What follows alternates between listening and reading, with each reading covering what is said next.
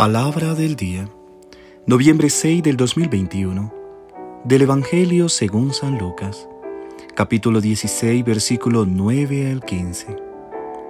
En aquel tiempo, decía Jesús a sus discípulos, Ganaos amigos con el dinero de iniquidad, para que cuando os falte os reciban en las moradas eternas. El que es fiel en lo poco, también en lo mucho es fiel. El que es injusto en lo poco, también en lo mucho es injusto. Pues, si no fuisteis fieles en la riqueza injusta, ¿quién os confiará la verdadera? Si no fuisteis fieles en lo ajeno, lo vuestro, ¿quién os lo dará? Ningún siervo puede servir a dos señores, porque o bien aborrecerá uno y amará al otro, o bien se dedicará al primero y no hará caso del segundo. No podéis servir a Dios y al dinero. Los fariseos que eran amigos del dinero estaban escuchando todo esto y se burlaban de él. Y les dijo, vosotros os la dais de justo delante de los hombres, pero Dios conoce vuestros corazones, pues lo que es sublime entre los hombres es abominable ante Dios. Palabra del Señor.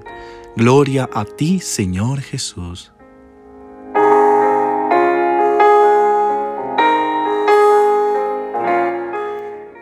¿Qué tal mis queridos hermanos y hermanas?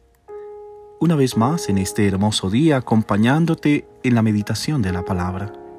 Espero que esta meditación sea de gran agrado para tu vida, para tu corazón y sobre todo para tener una comunión con Dios. El Evangelio de hoy relata algunas de las palabras de Jesús sobre el uso de bienes. Son palabras y frases aisladas de las que desconocemos el contexto exacto en el que se pronunciaron.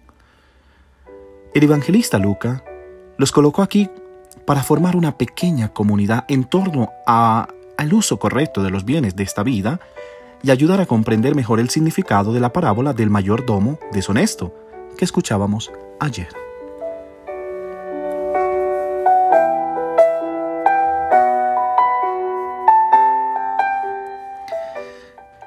Los fariseos, que estaban apegados al dinero, escucharon todas estas cosas y se burlaron de él. Él les dijo, Ustedes se consideran justo ante los hombres, pero Dios conoce sus corazones. Lo que es exaltado entre los hombres es abominable ante Dios. En otra ocasión Jesús menciona el amor de algunos fariseos por el dinero. Decía, explotan a la viuda y robas en sus casas y aparentemente rezas mucho se dejan llevar por la sabiduría del mundo, de la que dice San Pablo, consideren en efecto su vocación, hermanos, no hay muchos sabios entre ustedes, no muchos poderosos, no muchos nobles. Pero Dios ha elegido lo débil del mundo para confundir a los sabios. Dios ha elegido lo débil del mundo para confundir a los fuertes.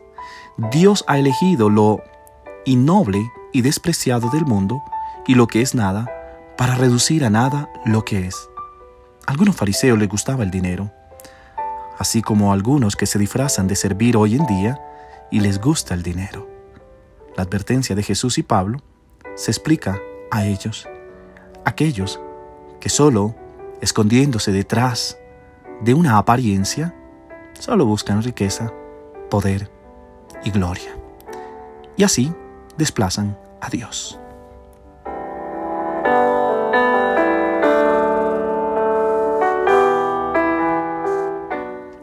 Lo que importa para los hombres y para los fariseos e, en particular es tener poder y aparecer cada vez más. Este es el ídolo que toma el lugar de Dios. Eso se llama hipocresía. Y parece que la hipocresía está en proporción directa con la proposición de prestigio que se logra adquirir ante los hombres. Cuanto más alto se siente el hombre, más viene acumula y más recurre a la mentira. Este es un principio general que tiene sus loables excepciones. No hay en todo el Evangelio una valoración más pesimista de las jerarquías religiosas y políticas, de lo exaltado entre los hombres, porque lo exaltado entre los hombres es como cosa abominable delante de Dios. Ser colocado en lo alto puede convertirse en un ídolo, un intento de superponerse o, o sustituir a Dios. ¿Cuántas personas viven así, queriendo solo dominar, mandar, queriendo sustituir realmente el rostro de Dios, con poder, dinero y, sobre todo, el placer de querer destruir a los demás. Recordemos, hermanos, que cualquier exaltación indebida de uno mismo es un intento de idolatría, de ponerse en el lugar de Dios. El orgullo y la idolatría son prácticamente lo mismo, y como Dios condena a los idólatras, con la misma fuerza rechaza a los soberbios.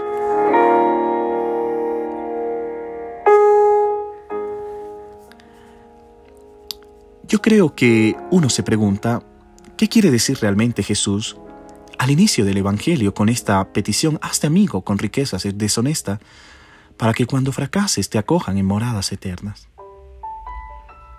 Quizás podemos responder a esta pregunta solo tratando de comprender qué son las riquezas injustas. Y si bien sabemos, son todas las cosas que vivimos en esta vida. Vemos en los medios de comunicación y en nuestro cotidiano vivir muchas acciones injustas.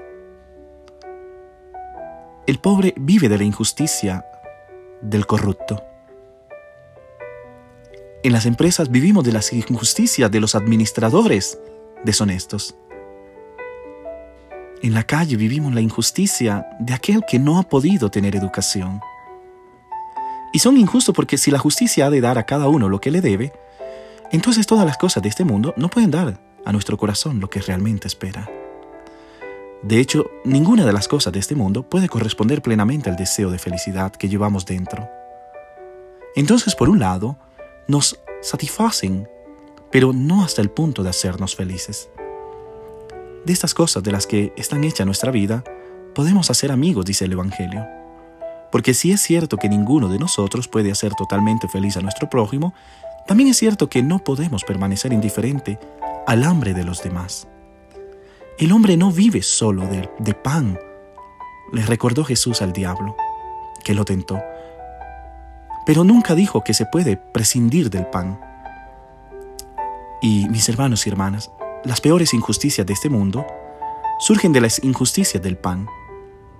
Es por esto que estamos llamados a saber compartir con los pobres, con los que no tienen, porque si Dios está alineado, está sobre todo con estos hermanos nuestros que sufren y son excluidos.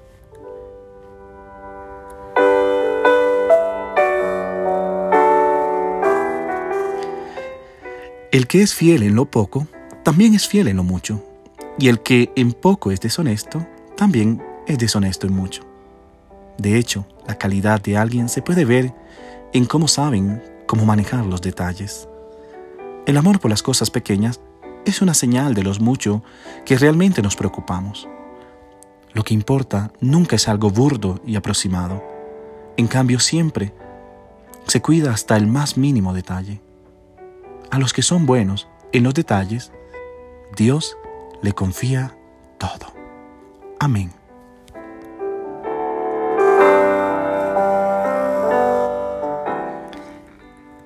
Mis queridos hermanos y hermanas, que esta palabra de hoy nos lleve a recordar la importancia sobre ese Dios que es amor, que es pan compartido. No sobre aquellos bienes pasajeros que dan una felicidad superflua y que sin duda alguna nos alejan de Dios. No nos pongamos en el puesto de Dios.